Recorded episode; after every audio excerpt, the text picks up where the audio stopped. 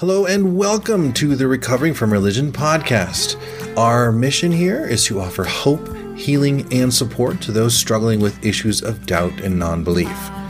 What follows is the audio from selected videos posted on Recovering from Religion's YouTube channel. So sit back, relax, and enjoy. You are not alone. So Danielle is a PhD and she helps moms grapple with what it is that makes a person.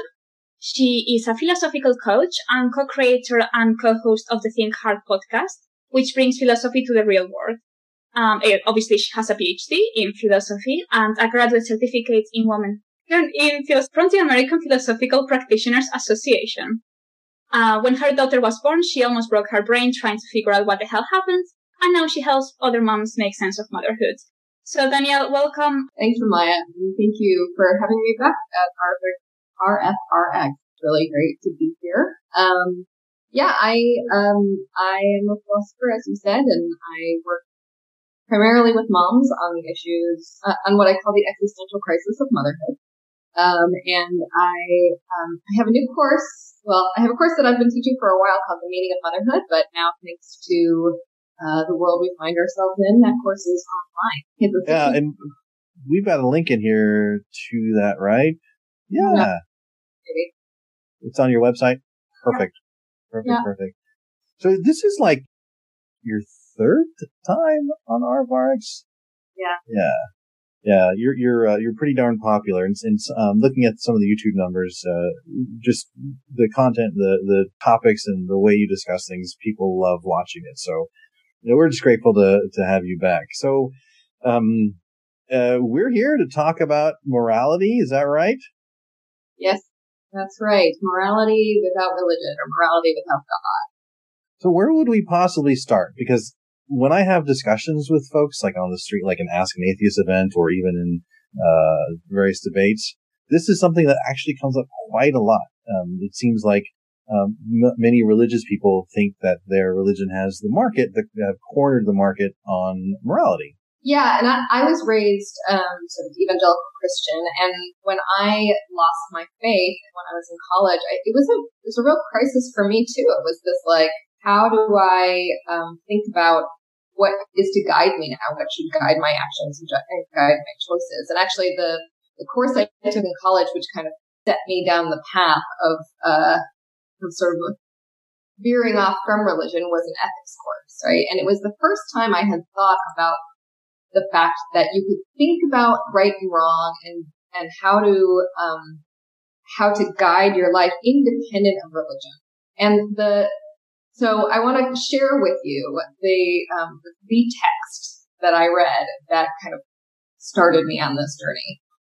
And this is actually a really old ancient text. It's one of the Socratic dialogues. So, it's a dialogue between Socrates and this guy, lawyer at the time in ancient Greece named Euthyphro. And, Socrates, had this habit of going and talking to just like the people in town to try and figure out what's true and good and right and just and beautiful. And he was having this conversation with Euthyphro, who was a lawyer and who was actually prosecuting his father because his father had a slave that he accidentally killed. So this enslaved man, this enslaved person, he'd done something, I can't even remember what he did, but he'd done something that Euthyphro's father didn't like, and as punishment, he like tied him up and like left him in a ditch for a while. And when he went back to go get him, the guy was dead. So Euthyphro, as a prosecutor and as a lawyer, was like, well, I don't care that this is my dad. He killed someone unjustly and he should be prosecuted. And so, but he was trying to figure out if this was the right thing to do, if he should be prosecuting his father or not. So he and Socrates get into this conversation about, well, how do we know what the right thing to do is? And they go back and forth for a little bit, and Euthyphro says, well, I know what the right thing to do is. I know what the pious thing is. Things are pious if the gods approve of them. And Socrates is like, well, yeah, but some gods may approve of it and other gods may not approve of it. And he's like, well, okay, It's good if all the gods together approve of it. If they all are in, if they're all unanimous, then it's the right thing to do. And Socrates asks the question, which is like the question in metaethics, right? The study of ethics is something good or pious or right? He says, is it pious because the gods love it, or do the gods love it because it's pious? And really, what that's, that question, yeah, right? That's a great question.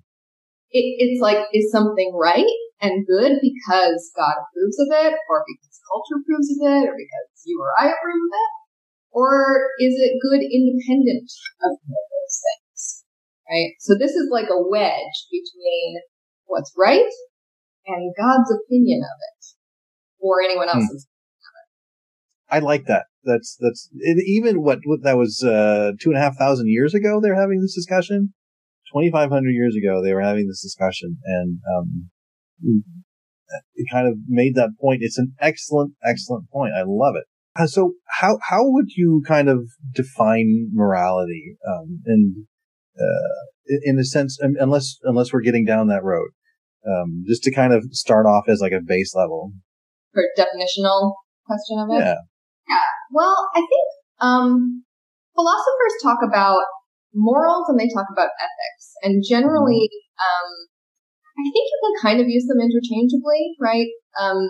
The way that I've always sort of thought about it is that ethics is sort of the study of what's right and wrong, where morality is like a particular code of what's right and wrong, right? So like this moral code. Yeah, I like that distinction, because that's something that's always kind of confused me. Like I've used them interchangeably as well, and having that distinction, like this study of morals would be ethics. That totally makes sense to me. Yeah, but I think people generally use them interchangeably, and that's fine. I think so too. Yeah, so it's really the question about what the right course of action is, right? It's a question about how, as we're social creatures, we live in the world with other humans, and sometimes our interests come into conflict. And so it's figuring out what the appropriate action is to take in a given situation. Right? And a particular moral code will point you in a specific direction based on whatever that code dictates, right? But that question of, is morality connected to a certain god or a certain culture or a certain way of thinking? And it just sort of depends on who you ask, right? Like you ask a Christian, they'll give you one set of right and wrong. You ask, someone who lives in 2nd century BCE Greece, they will give you a different moral code about what's right and wrong. And so it's really a question of like, what is right and wrong may depend on who you ask and when and where you are. Or maybe it has nothing to do with who you ask and when and where you are. Things are just wrong because they're wrong. It doesn't matter, right? Mm-hmm. And so, lying is wrong, killing is wrong, abusing small children is wrong, regardless. It almost seems like there needs to be sort of like a stated goal or a stated, understanding in order to sort of define these sets of morals or something. Yeah, so it depends, right? Like, in philosophy, there are generally 3, maybe 4 major ethical schools of thought. So the first one is known as utilitarian ethics, right? And the idea there is the right thing is the action that will bring about the greatest good for the greatest number of people, right? And so that is that's the goal, as you say. That's sort of like the guiding principle for that way of thinking about morality, right? But then the second one is called deontology, and the idea there is, well, the right action doesn't depend on the outcome. The action is either right or wrong in and of itself, right? So let me give you 2 examples. The trolley experiment. I'm sure many of the people here have heard of the trolley experiment, right? This is the classic thought experiment when thinking about utilitarianism. So let's say you got a trolley coming down the track and there's a fork in the track, right? And on one side, you've got 5 people who have been tied to the track by a nasty villain or something and find themselves on the track there. And on the other side, there's one person tied to the track, right? And so, you're standing on a bridge, you're looking at what's happening, and next to you, there's a big lever that says, if you pull this lever, the trolley, which is supposed to go to those 5 people, will be diverted and actually only hit the one person, right? And so you ask a utilitarianist, or a utilitarian philosopher, what should you do? And they would say, well, great is good for the greatest number of people. So you pull the lever, you save the 5 people, you kill the one person. Now you have an action, and through your action, someone who would not have died is going to die, but you have saved those 5 people, right? The problem with that, and that seems, for a lot of us, that's sort of the way we think about things, is that, yeah, you want to save the most number of people that you can. But it gets really tricky, because what if you didn't realize that one person that you just killed actually had the cure for cancer? And now that person won't live to save all of those people who would have died of cancer. And now you've actually, instead of doing the right thing, you've actually done the morally wrong thing. And then now you can't undo that, right? So that's tricky. It also gets tricky when you think about, okay, well, let's say same scenario, but instead of a lever that you pull to divert the train, instead, standing next to you on the bridge is just a very large person. And you know that if you push this person off the bridge, the train will stop and it'll save the 5 people. Really no different in terms of the numbers, right? You sacrifice one to save the 5. But it feels somehow more wrong than just pulling a lever and killing someone that would not have died otherwise, right? So this is a principle, and you'll notice that idea of the greatest good for the greatest number of people has nothing to do with any religious or supernatural, origin, right? It just says, we're humans that live in a society and we want to maximize happiness in the world, and so we're going to act in a way to maximize happiness, right? And that's a human value. And we can try and do that, but as we see, it's very sticky, very And how do you feel about negative utilitarianism? I know maybe this is too personal, but yeah, just to know your thoughts. So are you talking about sort of negative responsibility? So in the sense that it works the same as normal utilitarianism, but increasing happiness would never be at the cost of the suffering of someone else. So, for example, if you have to kill one person to make 5 people 10 points happier, you wouldn't be able to, even if in the classical utilitarianism you would, because it works in almost mathematical way. Yeah, so there is a kind of way to talk about the utilitarian approach that does have kind of a stopgap there, where it's yeah, you can maximize the number of greatest good for the greatest number as long as you don't go around killing people and harvesting their organs for the people who don't have them, right? It's just. There is clearly a problem there, but the question then becomes, okay, well, which are the actions that you decide are no good, regardless, right? Where do you put the stop at? Where do you put those stopgaps at, and why? Yeah. I guess I'm thinking more in a philosophical sense, in the sense that I'm not bringing it to the real world. It's more there is definitely an answer of what would create more happiness and decrease suffering, but we are probably not able to know that answer because we are not God.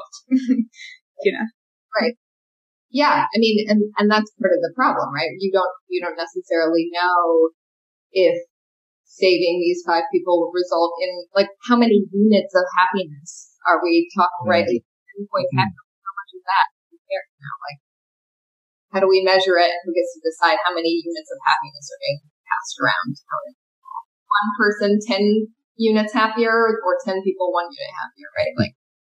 Well, it sounds like then things may be relative to the situation, or is there some sort of absolute set of morals.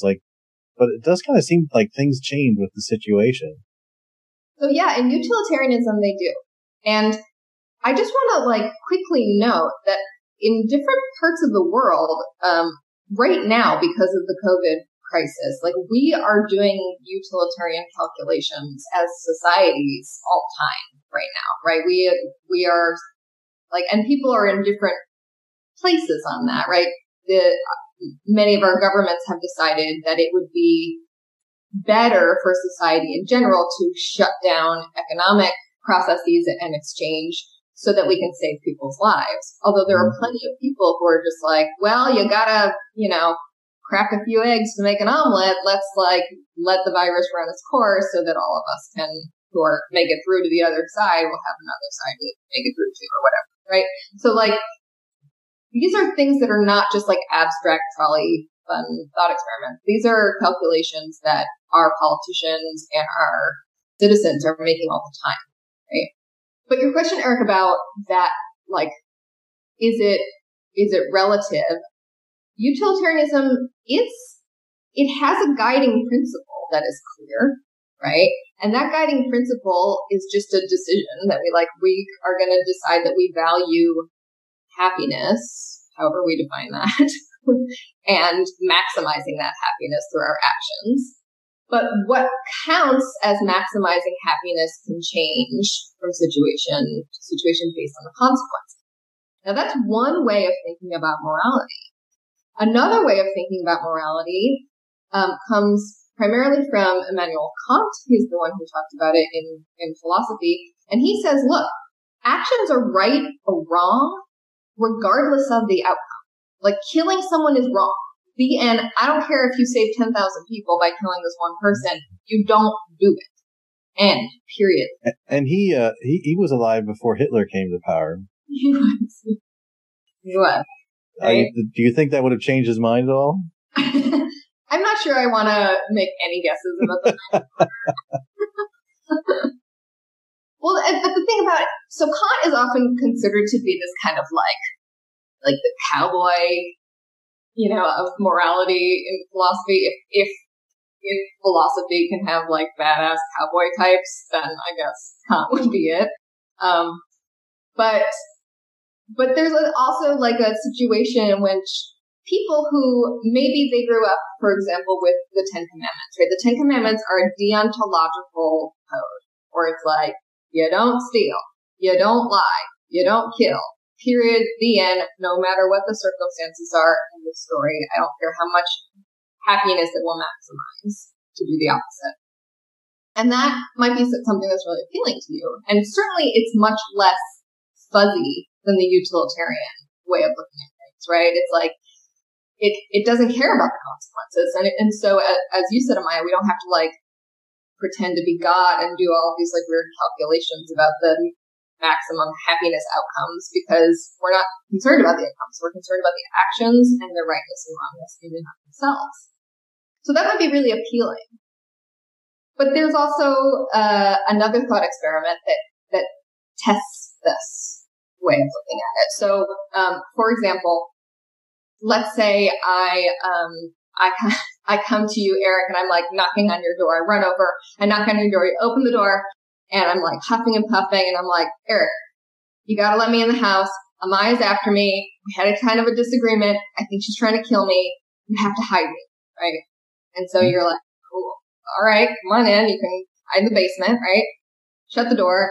5 minutes later, you're a knock on the door, Amaya's there, and she's got a big butcher knife in her hand, which you see as she hides it behind her back, and she's oh, hey, Eric, so I was just looking for Danielle. Have you seen her? Right? That sounds like the Amaya I know. Yeah. Thanks. Yeah, so Kant would say, look, and this was actually a thought experiment that he commented on. He said, if this were to happen, the right thing to do, well, let me ask you, Eric, what is the right thing to do? Well, my just first instinct is is to lie. No, I haven't seen her. Or I saw her go that way towards the police station or something like that.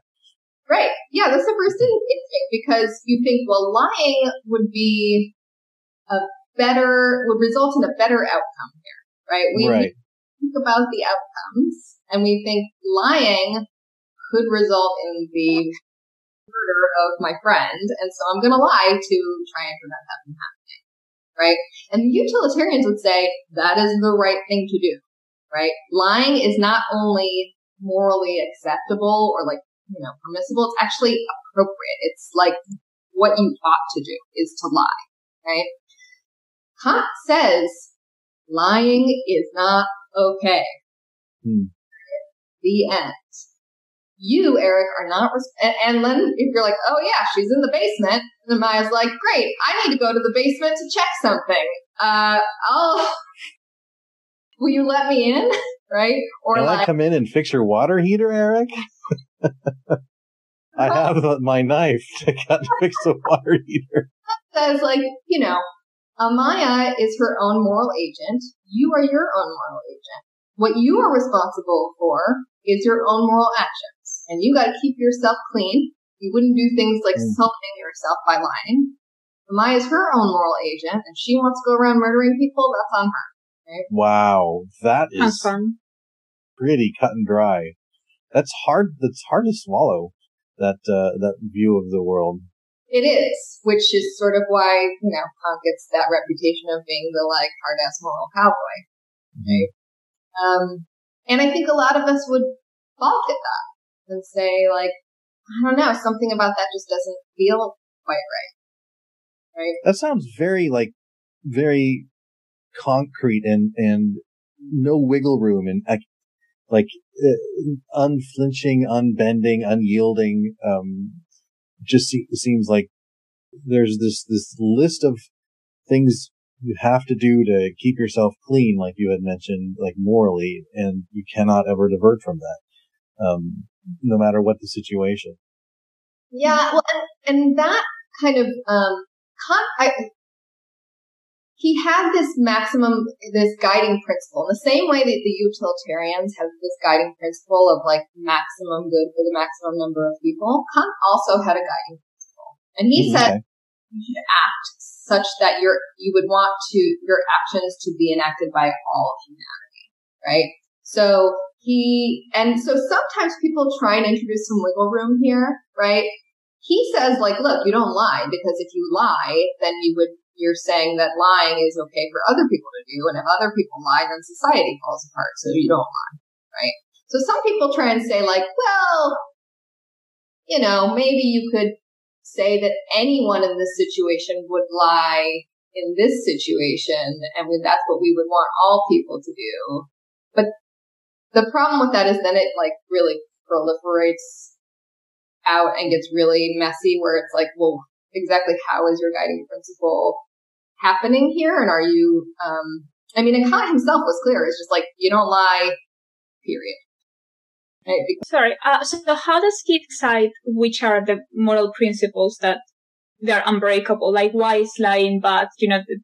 Does it have a rationale behind each, commandment in a way? Because it does sound a bit God trying to set up a few rules that you cannot break under any circumstance, and also across different cultures, which may value different things in terms of happiness and pain. Yeah, right. So that's a great question. So that guiding principle, act such that you want all humanity to act in that way, is kind of his guiding principle. And he gives some examples lying. He gives the other example of if you were to borrow money from someone knowing that you weren't going to repay them, right? That's, kind of lying, right? And just something we wouldn't want people to do.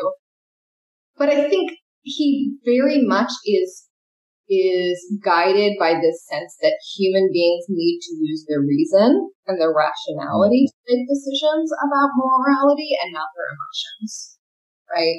And we need to use our reason to appeal to that, what do I want my society to look at, right? Another way, so there were actually three ways that he said this. He said, one, act such that you want all people to act this way. Two, another way of saying the same thing, decide for yourself if this is true or not, but another way of saying the same thing, he claimed, was act such that you always treat people as ends in themselves and never as means to them. So you don't use people, essentially, right? And if you lie to someone, you're using them. And you're not respecting them as full, rational agents and beings, right? So you would lie to Amaya even though she was, like, holding a knife, because if you don't, then you're not fully respecting her humanity, right? Yeah. Now, would I be disrespecting you? Well, you didn't lie to me, right? Kant did say, he did have a caveat, and he said that, look, when people break their, when they stop using their rationality and they break, killing someone is not how we want all people to act, so they are not being a rational being, and so we don't have to treat them like a rational being, and then all of that's wrong, right? So you could have a little loophole there. Man, that's just... It sounds like, number one, people could really take advantage of other folks that have this kind of moral rigidity. And then number two, acting the way that you want all of society to act, that sounds idealistic. Like, it's not like, hey, I've come up with this maxim, and then all of a sudden everybody's like, oh yeah, let's just do that together.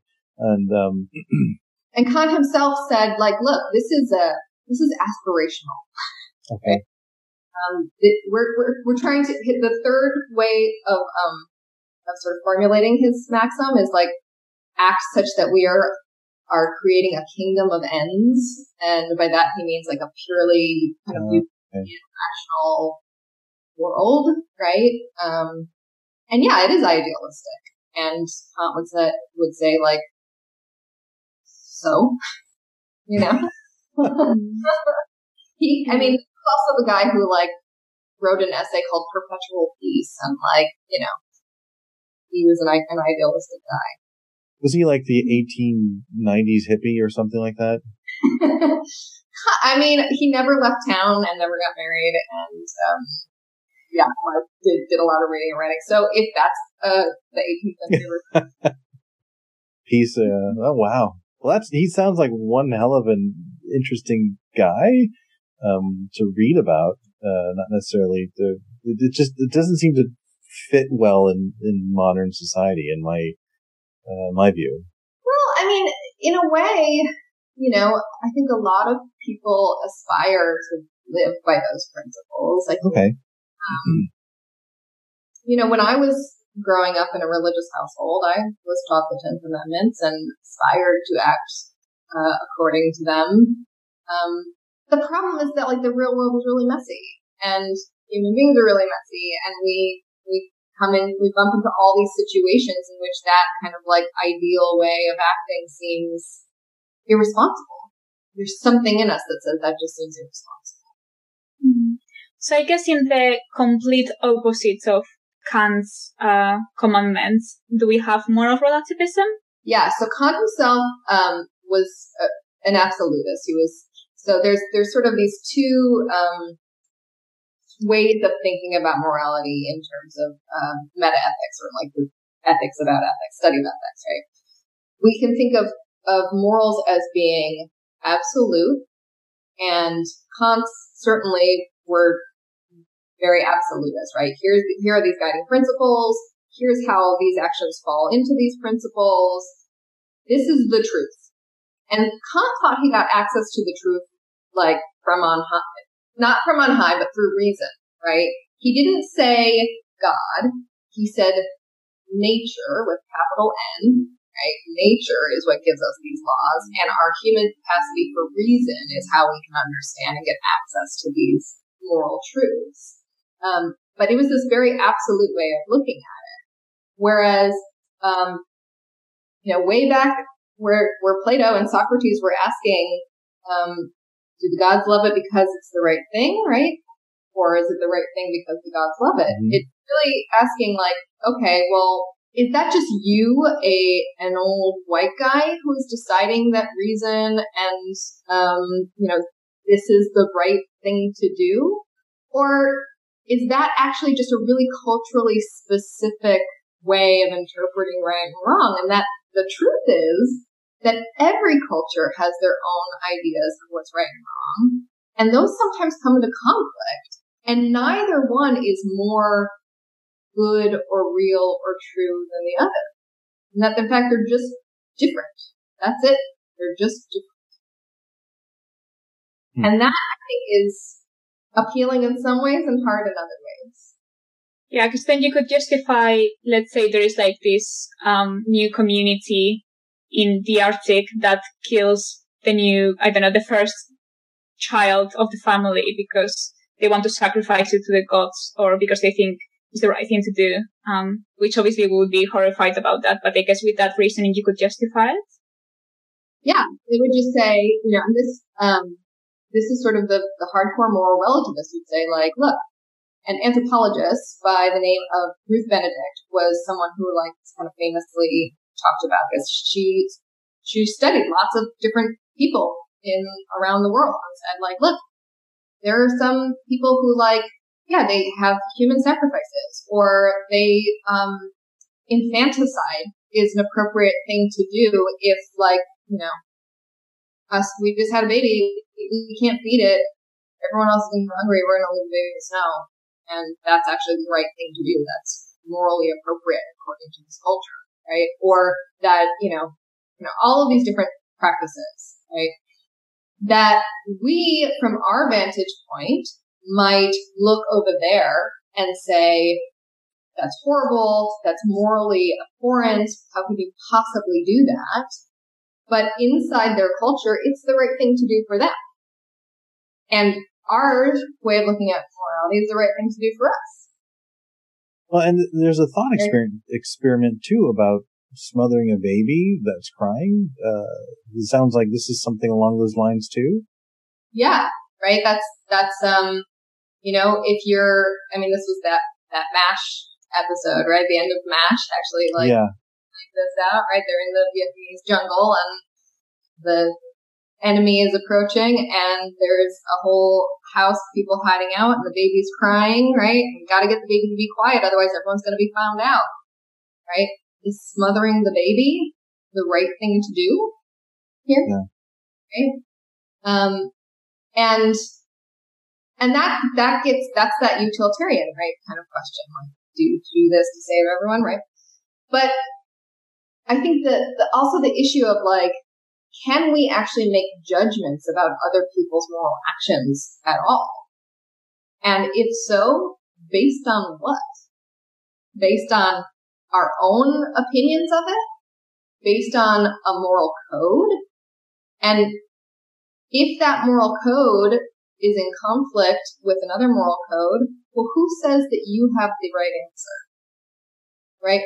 Absolutism is really helpful in some ways because it gives you a clear answer. This is right, this is wrong. I don't care if you think the rape of 14-year-old girls by men twice their age is okay. It's the wrong thing to do. I'm just going to say that it's wrong. You're wrong for doing it. It's morally objectionable. No one should do this. End of story. Right? I can feel very self-righteous by saying that because I have this moral code that says this is the right way to do it. And the problem with that is that who's to say that I'm the one with access to the truth instead of those people? And if I claim that I have access to the truth and other people are simply mistaken about their moral ideals, that actually gives me license to kind of impose my will upon them. Maybe go to where they live. Okay. And tell them that their way of living is stupid and backwards. And here, you should read this book because it has the truth.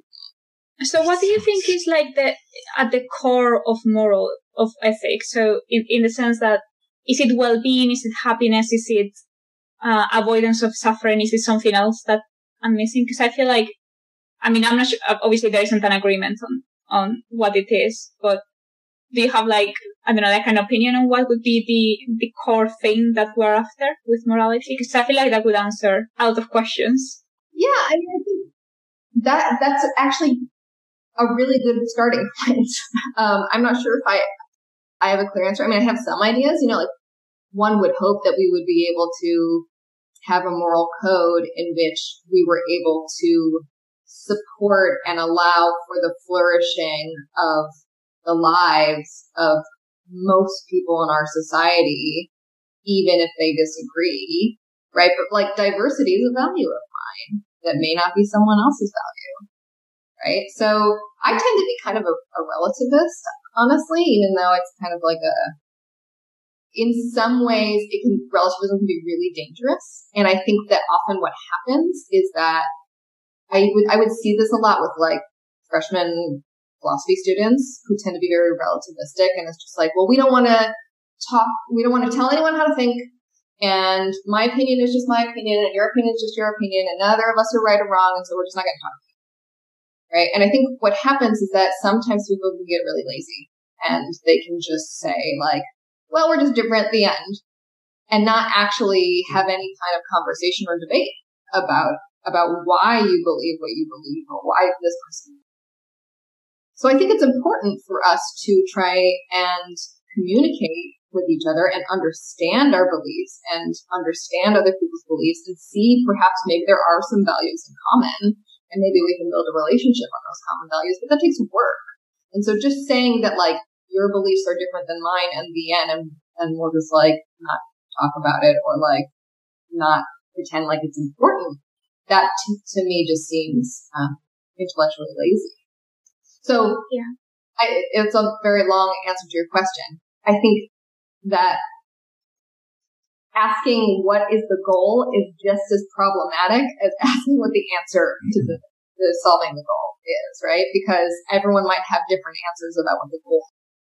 Yeah. Yeah, no, that makes sense. I feel like it's the question, right, of ethics, I guess, because once you have solved that question, if there is a solution, then you have kind of agreed to what it is that we are trying to do here with morality and ethics and trying to make the world a better place. So, yeah. But no, thank you for sharing your thoughts because I wasn't aware that students are kind of famous for being relativists, so that's quite interesting. I wasn't expecting that because I feel like when you're just starting uni, you probably just want to argue more and you want to debate more and be more challenging. So it's interesting to know. I mean, maybe it depends on where you are in the world, you know, so what sort of flavor you get. I think different cultures, again, different cultures have different kind of norms about that. I think certainly right now in the U.S., people are much more divided and absolutist, perhaps, about those things than in generations previous. So I hear what you're saying about how cultures have different sets and who am I to say that this is wrong in their culture, but, you know, and here comes the but I see things that are awful and affecting other people, like being shot for not wearing a hijab or cutting off people's arms or hands or fingers for stealing. My initial instinct is to kind of like judge them, like this is not the right thing to do. But again, you're telling me that this is the morals that exist within their culture. But I'm also hearing you say that the one good way that to possibly handle that is to have a conversation with them and discuss why I think it's bad and why they think it's okay. I mean, yeah, if you can find someone to have that conversation with you. Yeah, I mean, I think that I too, like when I say I'm a relativist, I still have my own moral code, right? I was raised in a certain culture that taught me that certain things were right and certain things were wrong. And I'm, you know, a humanist and a feminist, and those come with certain ideas about right and wrong, right? You know, I think that like a not racist society is a better society than a racist society. And I think, you know, that the subjugation of women is morally abhorrent, right? Or abhorrent. And I recognize that I come from a certain time, a certain place, a certain part of the world. And the reason I think it's wrong is because I see the world from that perspective. So I try and, I mean, in some ways, I feel like I'm trying to have it both ways, right? Where it's like, that's wrong. I think it's wrong, but I'm aware that I think it's wrong. And I don't know. that I want to say that my way of viewing the world mm-hmm. comes from any supernatural source. So I'm going to change your name here in Zoom to Danielle having her cake and eating it too. Yeah. So, yeah. I mean, and it also kind of goes to what you're talking about, like viewing people from the past and some of the things that they thought were acceptable, like slavery is a prime example, or I don't know why I'm blanking on another example, but it almost seems like you're asking us to hold two conflicting ideas in our head at the same time.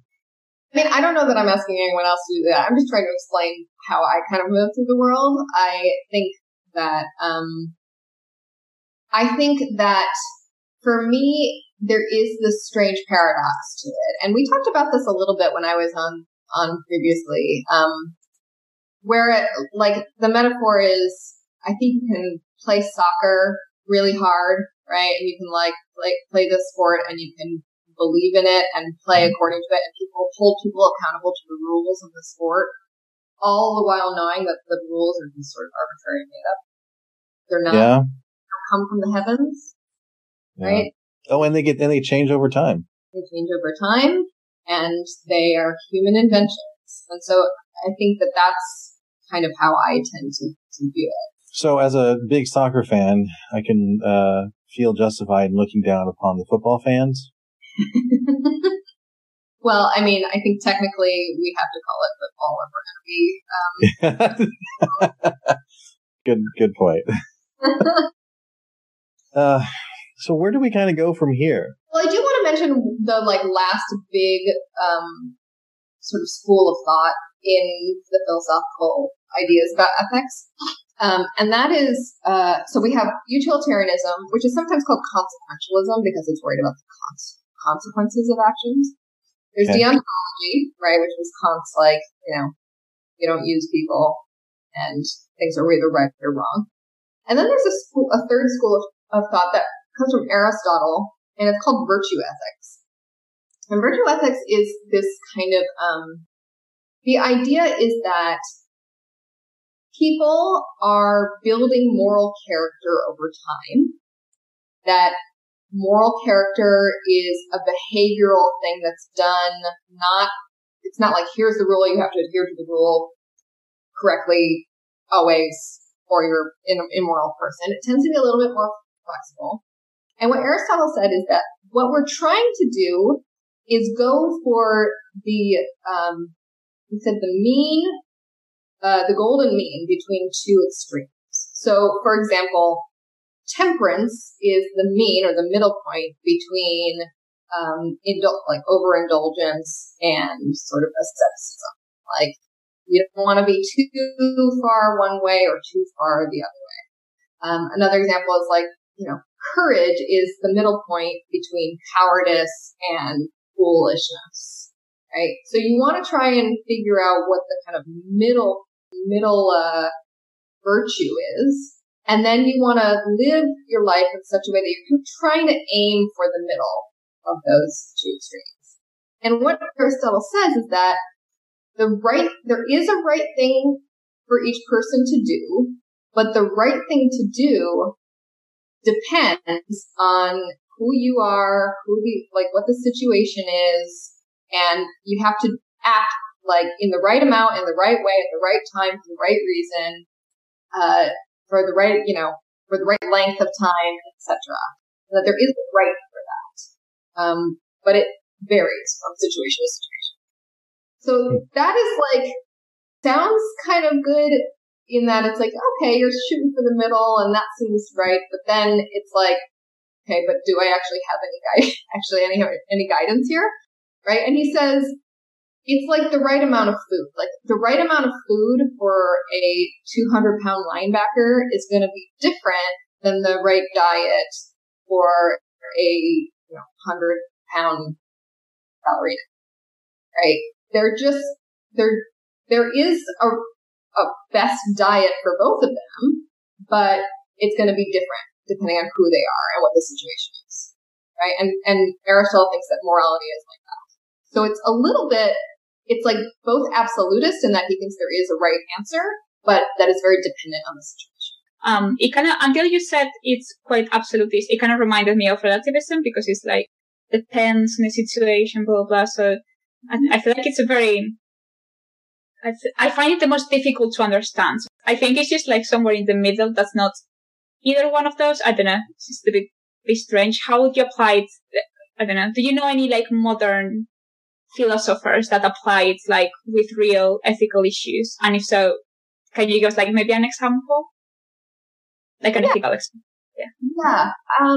So I'm trying to think of like a modern virtue ethics. I actually think the big thing would be common. Like an example would be, let's say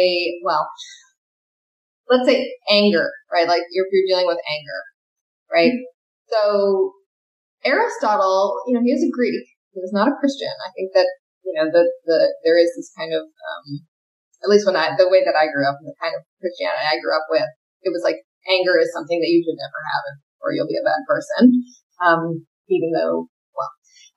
And Aristotle as a Greek was just like, no, anger is appropriate sometimes, right?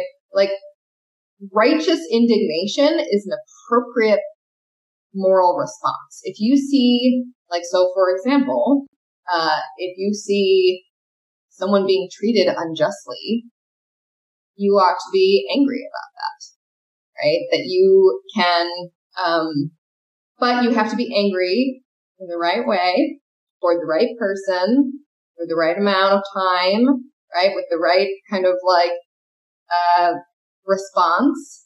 So if, you know, I see this person who is the victim of racism, for example, right? You have to think of like, well, based on who I am, based on who those people are, what is the right response here, right? And the right response might be different depending on who you are and who that person is, right? And who the situation are. And, you know, Aristotle says the right response is hitting that golden mean, finding the bullseye of the arrow, or whatever however you might say that, right? Finding the bullseye and trying to navigate towards it. But it's not, again, it's like a nice guiding principle, but I'm not sure that it actually tells you what to do in any given situation. So you have to be the one doing all the thinking. It's not like a guide of rules. Okay. Yeah, exactly. So those are like the three big, you know, schools of thought in ethics about, and you'll notice that none of those appeal to God. None of those appeal to, scripture or religious texts. They all are ways of thinking about morality and thinking about ethics that are independent of any theology. Right. And they each offer something different. They each offer, sometimes really clear, good guidance and sometimes muddy and not clear guidance. They all actually sort of make some basic assumptions though. They all make the assumptions that we are like autonomous, free thinking, rational agents who can make these sorts of decisions. And in like the 1980s, a bunch of feminist philosophers popped up and they were like, what about caretakers? What about people in uneven power relationships like parents and children? Like sometimes, you know, like the right thing to do differs when someone has dependence and they can't just like be their own autonomous individual person that can make these decisions, right? So I'm not sure that I feel like when I learned about all of this stuff, I remember learning about those different schools of philosophical thinking, learned about utilitarianism. I was like, yes, that's right. That seems like the right thing to do. Absolutely. Let's all act like that. And then, you know, we read a couple of like pro-utilitarian articles and then a couple of like, but here are all the problems. And I was like, oh, no, that's bad. Let's not like act that way. And then I was like, well, here's deontology. It's like, that's the way we should do it. Right? I went through that over and over and over again. And finally, at the end of the course, I was like, I'm more confused than when I started. I don't know what to do. I really just wish that I could go back to the Bible and just like have it tell me what to do in that situation. But at that point, it was already broken. I couldn't go back. And then I had to do the hard work of moving forward and figuring out, okay, well, now it's up to me. It's up to me to figure out what my moral code is and how to orient myself in the world. And I went looking, you know, and I think, I still don't have a clear answer about a lot of things. You know? That's fair. Do you have any, maybe I'm putting you in the spot here, but do you have any that you prefer? Like, not to follow blindly, but, you know, anyone that convinces you more than the others, I guess. Well, I mean, I tend to agree with a lot of the philosophical tenets of Buddhism. And Buddhism has its own moral code, it's called the Noble Eightfold Path. And the idea is, like, if you do these things, you will get closer to enlightenment. And they include things like, they call them right speech, which means, like, speak truthfully, don't gossip, don't use your speech to harm people, right? Right action, which means, like, don't kill other things, don't steal. And not because those things are absolutely right or wrong, but because what they do is they strengthen your attachment to your ego, and they make you more selfish, essentially, because you are taking things that don't belong to you because you want it. And whenever you do something just because you want it, you're strengthening that ego attachment, and it's going to get you further away from real happiness. And I think it's hard for people sometimes who lose faith in religion, because the idea that God will punish the wrongdoers can actually be really comforting for people, right? It's like, well, these people acted totally unjustly or immorally, but they're going to have their day, right? And they'll have to face, you know, St. Peter or whatever at the pearly gates. And I think it's really hard if you once counted on that as being this kind of, like, moral, evening the moral scales to the universe. And then if you lose that, then it's like, well, it just, so what? Might makes right? Like, it's just chaos. It's like, where's the judge in the sky? Like, who? Oh my gosh. That was the biggest thing for me too. Or one of the biggest things. It's like, wait, it's just us. We have to take care of ourselves. Yeah. And so many things just fell down. It was like a cascade of dominoes, or like a card, or a sandy foundation, whatever metaphor you want to choose. It all just kind of fell apart. And we talked about this on a past RFRX about how, like, the existential crisis, and, like, oh my God, this is so depressing. But yeah, that was something that was tough to come to grips with. Where is my sky daddy judge? And how, aren't these people going to get their comeuppance and somehow because they need to get punished, right? So it was sobering, realizing we were all alone, and it was just us having to deal with this. Yeah, it is. And it's just like, if you subscribe to a certain view of justice and you feel like you don't have a judge to enact that justice anymore, it can be really destabilizing. And so my, you know, to answer again your question, Maya, like, my approach to that tends to be, like, I look at people who are harming others, knowingly or unknowingly harming others, myself included, right? Like, I'm sure I unknowingly harm people all the time, and sometimes even knowingly, right? And we do this as human beings, and it hurts us.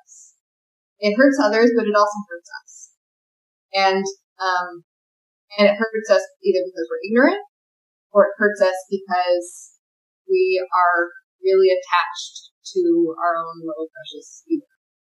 And that pain and suffering is its own. Yeah, that's a great way to close the session. A bit sad, but I feel like it's, I don't know, it doesn't take away from the power that we have also, in the sense of we don't need a supernatural being to know what's right and wrong. We can figure it out ourselves, even if we have our differences of opinions. I feel like we can definitely still make more progress in the world than just to blindly trust this, as Eric called, Sky Daddy, to make sure that everything is okay. Then let's go to Q&A questions straight. So the first question I'm going to ask is, I'm really glad that someone asked this, because if not, I would have to ask on my own, and someone did it for me. So thank you. So someone mentioned Sam Harris, and I've been reading his book about morality, The Moral Landscape. I don't agree with him fully, but anyway, he kind of says that we can get answers, ethical answers by science. So like answers to moral questions via science. And I'm wondering what your thoughts are about this. And the specific question is, yeah, basically that one. And then like a follow up is, how about evolved biological contributions to morality? So this idea that morality only exists because we have evolved to avoid extinction, and morality is just a good way of promoting survival amongst ourselves. Interesting. Yeah, I mean, I tend to be a humanist, and what I mean by that is that I believe that values originate with humans. I think that sometimes people can look to the natural world as a moral guidance, right? We can say like, oh, we see that animals acting this way, so we ought to act that way, or we see that the moral universe is in balance, and so we need to be in balance in a certain way. But I think that that is always filtered through our human interpretations. And so I'm not even sure, science is just a description of the natural world, and morality is about what should be, right? Or what ought to be. And I think that those are two different things. Like, one is a description of what is, and one is a description of what ought to be. And I think that the first is the purview of science, and the second is the purview of philosophy. So I think that we can look to science for evidence to support our claims about what's right or wrong, if we have a claim in which science seems relevant, right? Or if the natural world seems relevant, but I'm not sure that.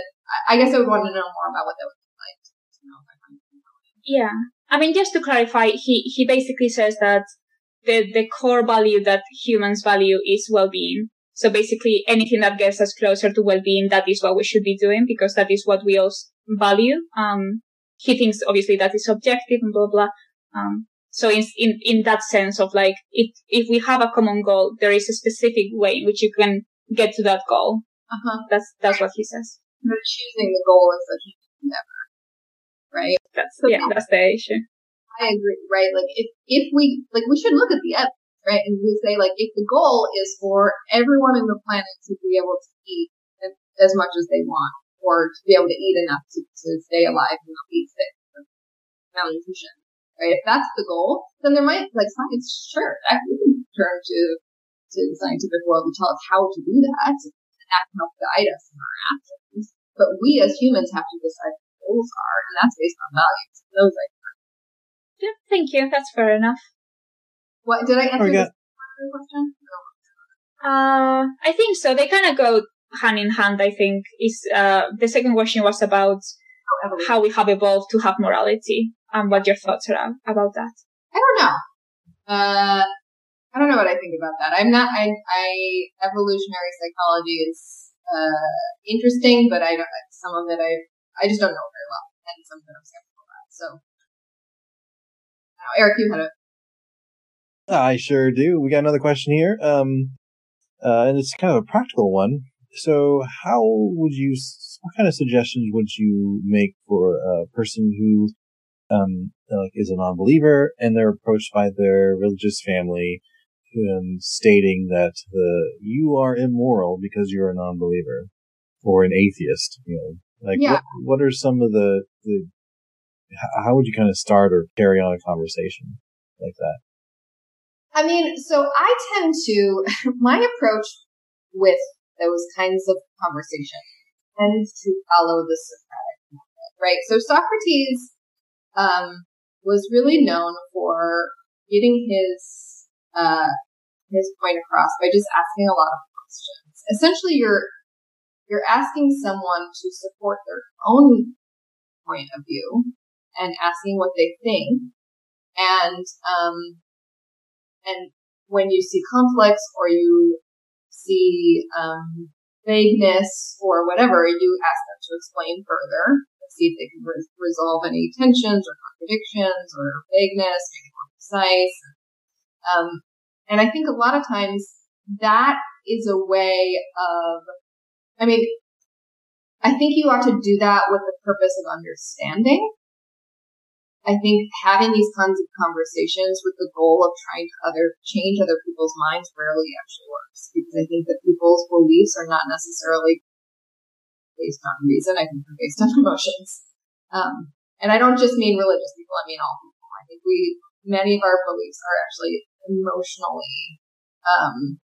we're emotionally connected to them. That reason and rationality has a very small amount to do with it. So trying to change someone's mind generally will not go well.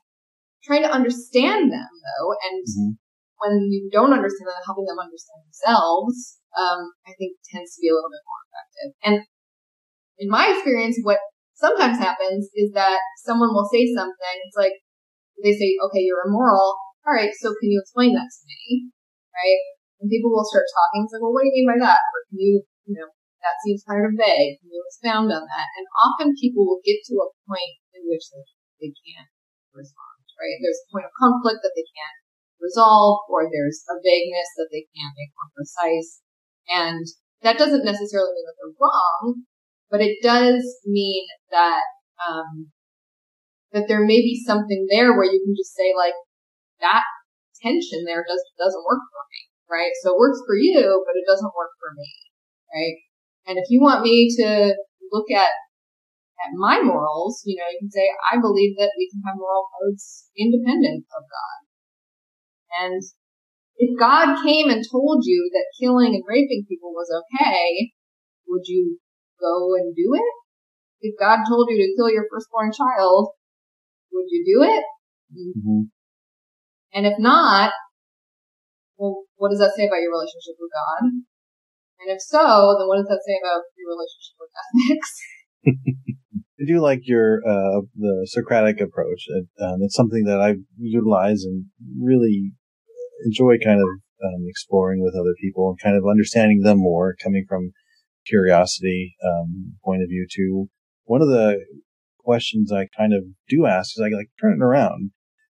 So if you like, I would just talk to my friend or family member. Like, if you suddenly lost your belief, would you automatically become immoral? Would you go out there and steal and murder and do all the horrible things you think that the immoral things that you think atheists do? And yeah, more often than not, the answer is no, I wouldn't do that. And me as an ex-believer, I can say, like, well, then how am I any different? Like, I would do the same sort of thing.